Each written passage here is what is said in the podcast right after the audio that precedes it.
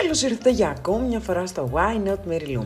Ελπίζω να είστε όλοι καλά, ζεστοί, ντυμένοι, γιατί πραγματικά αυτές τις μέρες κάνει πάρα πολύ κρύο. Και σήμερα θα συζητήσουμε για ένα μοναδικό, εκπληκτικό, υπέροχο συνέστημα, μπορείς να το πεις και συνέστημα η αλήθεια είναι, το εφαρμόζουμε όλοι μηχανικά και μετά πέρα ότι δεν έχει κάτι παραγωγικό όλο αυτό, πέρα ότι δεν υπάρχει ουσία που το κάνουμε, γίνεται αρνητικό και δεν είναι άλλο από τη σύγκριση. Σύγκριση, όμορφη η σύγκριση, γιατί πραγματικά πιστεύω ότι εάν το εφαρμόζεις σε μία υγιή συχνότητα, μπορεί να σε εξελίξει ως προσωπικότητα και γενικά ως άνθρωπο.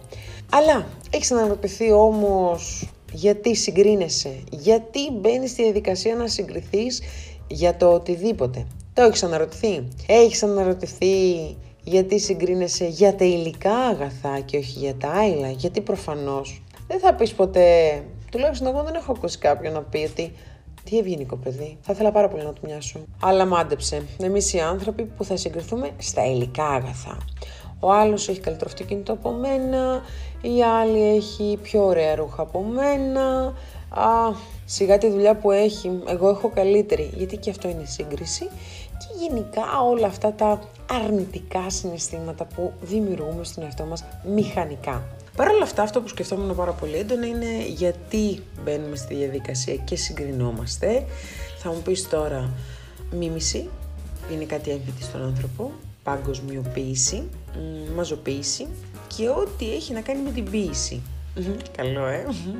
Πλάκα κάνω. Γενικά, ό,τι έχει να κάνει με τη μόδα, με τη μάζα, με τη μίμηση, με το να φαινόμαστε καλύτεροι, εμείς το ακολουθούμε, εμείς το εστερνιζόμαστε γενικά όλο αυτό. Αλλά τι είναι αυτό που μας δημιουργεί αυτό το συνέστημα, θα πρέπει να βρούμε τη ρίζα του τραύματος. Και δεν είναι άλλη από την παιδική μας ηλικία. Γιατί, γιατί στην παιδική μας ηλικία δεν υπάρχει παιδί ή δεν θα πω ότι όλοι μας, οι περισσότεροι, έχουμε ακούσει τους γονείς μας να μας συγκρίνουν με άλλα παιδιά, με ξαδέρφια, με συμμαθητές, με με με με με με και μετά από ένα σημείο αυτόν τον συμμαθητή και έχω πολύ έντονο παράδειγμα μία α, παιδική μου φίλη που η μαμά της τη σύγκρινε όλη την ώρα με εμάς, με μένα και την αδερφή μου και πόσο καλά κορίτσια και πόσο καλά κορίτσια που πραγματικά πιστεύω ότι μετά από ένα σημείο, χωρίς να φταίει το παιδί προφανώς, θα το αντιπαθήσεις γιατί όλη την ώρα μπαίνεις σε σύγκριση. Οπότε κατανοήσει και μετά από ένα σημείο γιατί δεν το συμπαθείς. Γιατί πολύ απλά ήταν πάντα το παράδειγμα, ήταν πάντα το top και έλεγε με η Μανούλα και ο Πατερούλης: Α, κοίτα, κοίτα τον Τάδε, κοίτα τον Μιχάλη πόσο προκομμένο παιδί είναι. Δημιούργησε μια, μια επιχείρηση μόνος του, χωρίς καμία βοήθεια. Ενώ εσύ τι κάνεις, τίποτα. Ή κοίτα την Άννα, κοίτα πώς πάει στο σχολείο, πολύ καλή ενώ είσαι τούβλο. Οπότε εμείς τι κάνουμε, τα υιοθετούμε, τα κλειδώνουμε προφανώς ότι είμαστε τούβλα, ότι δεν μπορούμε, δεν κάναμε τίποτα και γενικά είμαστε ένα μηδέν, με αποτέλεσμα όσο μεγαλώνουμε να τρέφουμε αυτή την ιδέα που προφανώς είναι μια ψευδέστηση να το πω έτσι, γιατί και το υποσυνείδητό μας δεν καταλαβαίνει αν είναι αλήθεια ή ψέματα και οπότε το τρέφουμε, το ποτίζουμε και μεγαλώνουμε με μια ιδέα ότι είμαστε τούβλα, ότι δεν αξίζουμε, ότι δεν, δεν, δεν ότι όλη η τοξικότητα είναι πάνω μας και τρέφουμε, τρέφουμε, τρέφουμε ό,τι αρνητικό υπάρχει.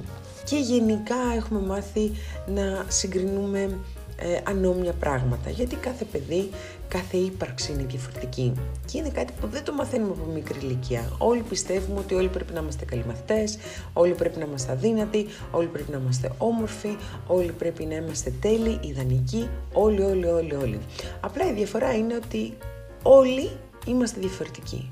Δεν υπάρχει άνθρωπος επί γης που να είναι ίδιος με έναν άλλον, μπορεί να έχει κάποια κοινά χαρακτηριστικά, αλλά ίδιος το 100% δεν υπάρχει. Ακόμα και ο σωσίας σου είναι ένα αντίγραφο, υπάρχει ένα πρωτότυπο.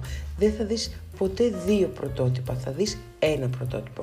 Με αποτέλεσμα να μπούμε στη διαδικασία να έχουμε ένα σύνδρομο κατωτερότητας, λίγο πολύ όλοι μας, και πώς θα καταλάβεις ότι έχεις ένα σύνδρομο κατωτερότητας ή κόμπλεξ, γιατί ξέρετε, δεν το δέχονται όλοι ότι έχουν κόμπλεξ, ότι έχουν κολλήματα γενικά. Το σύνδρομο κατωτερότητας ή σύμπλεγμα κατωτερότητας διαχωρίζεται σε δύο περιπτώσεις. Και στις δύο περιπτώσεις είναι αρνητικό το συνέστημα γιατί στην αρχή θα ακούσετε εντάξει το ένα δεν έχει και κάτι κακό, αλλά θα σας το εξηγήσω και παρακάτω πιο αναλυτικά.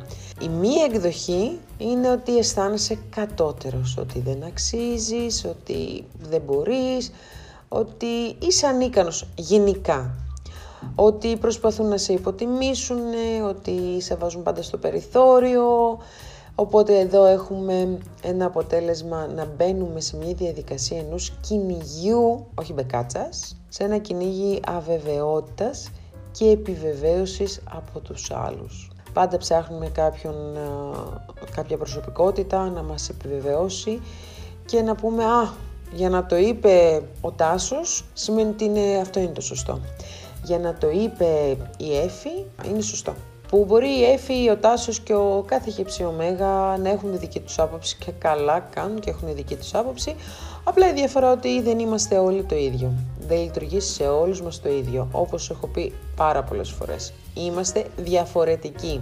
Η δεύτερη περίπτωση πάλι που στην αρχή δεν φαίνεται ότι είναι σύνδρομο κατωτερότητας, ναι, γιατί είναι πιο σιγανό ποταμάκι η δεύτερη περίπτωση, είναι της ανώτερης προσωπικότητας. Αλλά αυτή η ανώτερη προσωπικότητα μπαίνει σε πάρα πολύ, πολλά εισαγωγικά ως λέξη και ως προσωπικότητα, γιατί αυτοί οι άνθρωποι έχουν την τάση να σε υποτιμάνε, να συγκρίνονται μαζί σου και να πούνε ότι εσύ δεν μπορείς, εγώ μπορώ. Εγώ έχω καλύτερο αυτοκίνητο, εγώ έχω καλύτερα ρούχα, καλύτερη, καλύτερη αισθητική, όλα, όλα, όλα, όλα τους είναι καλύτερα. Και προφανώς θα μου πεις, μα δεν είναι κακό να πεις ότι είσαι η καλύτερη, είσαι η ιδανικότερη. Προφανώς και δεν είναι κακό.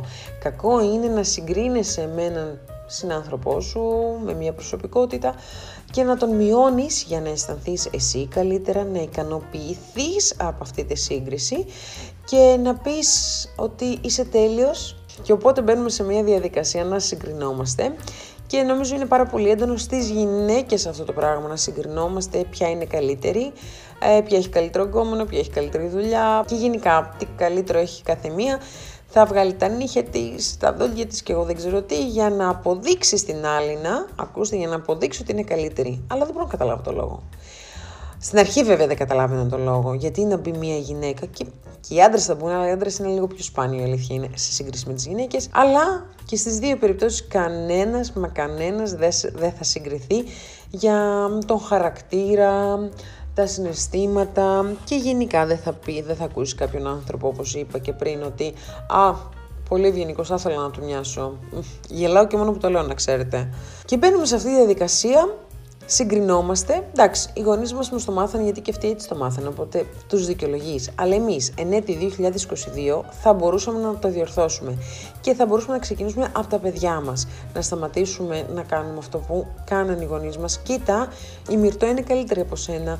Ε, διαβάζεις περισσότερο. Όλα τα παιδιά είναι διαφορετικά. Κάθε παιδί έχει τον δικό του χρόνο και τρόπο. Δεν μπορείς να πεις ότι ο τάδε ή ο χύψη ωμέγα είναι καλύτερος από σένα. Όχι, όχι, όχι. Δεν μπορείς να το πεις. Γιατί, γιατί είμαστε όλοι διαφορετικοί. Αλλά τι κοινό έχουν αυτές οι δύο προσωπικότητες, αυτές οι δύο περιπτώσεις; Το ποιο είναι αυτό το κοινό; Η εξάρτηση. Η πρώτη εκδοχή εξαρτιέται από την άποψη των διπλανών της, ότι ό,τι άποψη και να πούνε είναι η πιο σωστή, γιατί θεωρούν ότι αυτοί δεν αξίζουν.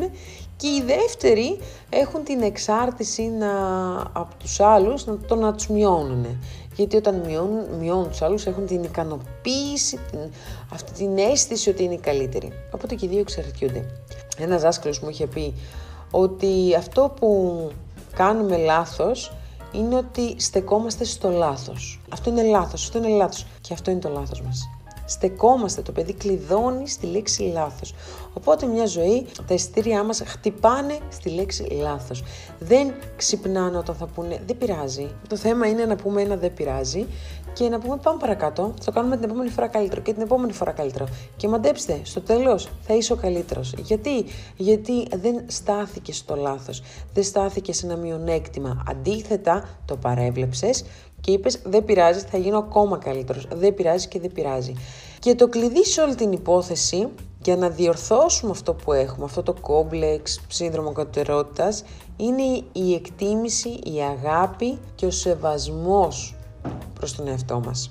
Βλέπετε, η πραγματική ανώτερη προσωπικότητα δεν θα μπει στη διαδικασία να συγκριθεί. Δεν θα μπει στη διαδικασία να μειώσει, δεν θα μπει στη διαδικασία να πει ότι δεν αξίζει. Αντίθετα, θα εστερνιστεί το μειονέκτημα του διπλανού του, θα το σεβαστεί, θα το εκτιμήσει, θα τον οθήσει, θα τον δικαιολογήσει και θα πει ότι αυτός ο άνθρωπος είχε κάποια βιώματα μικρός ή μικρή που δεν ήταν σωστά. Οπότε είναι αποτέλεσμα της παιδικής του ηλικίας. Κανένας μας δεν ξέρει τι έχει περάσει ο διπλανός μας στην παιδική του ηλικία. Με τι γονείς μεγάλωσε, εάν μεγάλωσε με γονείς. Τι αγάπη πήρε, τι προσοχή πήρε. Βλέπετε παλιότερα κάναμε 5-6 παιδιά και μια τάκα που ακούω πάρα πολύ συχνά είναι ότι εντάξει και εμείς ε, τρώγαμε μικρή ξύλο, δεν πάθαμε κάτι. Και όμως έπαθες, γιατί όταν θα χτυπήσεις και θα βρίσεις το γιο σου ή την κόρη σου, αυτό είναι αποτέλεσμα της παιδικής σου ηλικίας. Και έτσι θα μεγαλώσεις μία προσωπικότητα που θα έχει ως αποτέλεσμα είτε να κάνει bullying είτε να του κάνει bullying. Ξέρετε τι θέλω, θέλω όταν αισθάνεστε ότι σας μειώνουν ή αισθάνεστε ότι κάποιος συγκρίνεται μαζί σας και για την ικανοποίησή του θα θέλω να το σταματήσετε. Θα θέλω να πείτε ότι σας ενοχλεί. Θα μου πεις τώρα τι θα του πω ότι με ενοχλεί; Ναι, θα του πεις ότι σε ενοχλεί. Ναι, ναι. Και εδώ θα σας πω μια πρόσφα... ένα πρόσφατο περιστατικό. Μια συνάδελφος που ανήκει στη δεύτερη περίπτωση, δηλαδή στην περίπτωση της ανώτερης προσωπικότητας, μειώνω και ηρωνεύομαι και κάνω πλάκα μειώνοντας τον το συνομιλητή μου, μου απευθύνει το λόγο με μειονεκτικό τρόπο. Οπότε εγώ αυτό που της είπα, γιατί εγώ δεν δέχομαι γενικά, δεν δέχομαι όχι μόνο στον απέναντί μου και σε εμένα, ναι, να μου μιλάνε με ηρωνία και χωρίς σεβασμό. Και σεβασμός δεν σου λέω να μου στρώνεις κόκκινο χαλί. Προφανώς και όχι. Αλλά από τη στιγμή που με συμπαθείς, με αντιπαθείς, δεν με ενδιαφέρει, θέλω να μου μιλάς με σεβασμό. Τυπικά, γεια, γεια, δεν με πειράζει, αλλά να σεβόμαστε τον συνάνθρωπό μας. Και αυτό είναι τύπου ένα συν ένα κάνει δύο. Είναι κάτι που πρέπει να το κάνουμε όλοι μας. Δηλαδή δεν χρειάζεται ούτε εκπαίδευση ούτε μάθηση πάνω σε αυτό είναι κάτι φυσιολογικό, λογικό. Δηλαδή, δεν ξέρω, νομίζω ότι πλέον έχουμε φτάσει στο σημείο να μην μπορούμε να βλέπουμε τα λογικά, τα τυπικά. Δηλαδή, δεν υπάρχει πουθενά σεβασμός μετά από ένα σημείο. Τέλος πάντων και μου απευθύνει το λόγο με ηρωνικό τρόπο και της είπα ότι την ηρωνία σου γίνει αγενής και δεν θα ήθελα κάτι παραπάνω. Και εκείνη τη στιγμή μαντέψτε τι μου είπε, ότι μου έκανε πλάκα. Αυτές οι προσωπικότητες θα ξέρετε ότι όταν τους πεις ότι σας ενοχλεί, ε, ότι δεν σας αρέσει αυτό που σας λέει, σταματάνε. Γιατί, γιατί τους κόβετε τον αέρα, βάζετε τα όρια σας. Να βάζετε όρια, να μην φοβάστε. Χρειάζεται να σταματάς τη φόρο του αλουνού. Γιατί αν εσύ και ο κάθε χύψη ωμέγα τρέφει τον άλλον με αυτό ότι συνέχισε, κάντο εγώ δεν έχω πρόβλημα, οπότε άλλος συνεχίζει, συνεχίζει, συνεχίζει και οπότε τι έχει ως αποτέλεσμα, να θεωρεί ότι αυτό που κάνει είναι σωστό. Τέλος πάντων, να αγαπάτε τον εαυτό σας. Και την επόμενη φορά θα μιλήσουμε για τη διαφορετικότητα. Μέχρι τότε, φιλιά πολλά.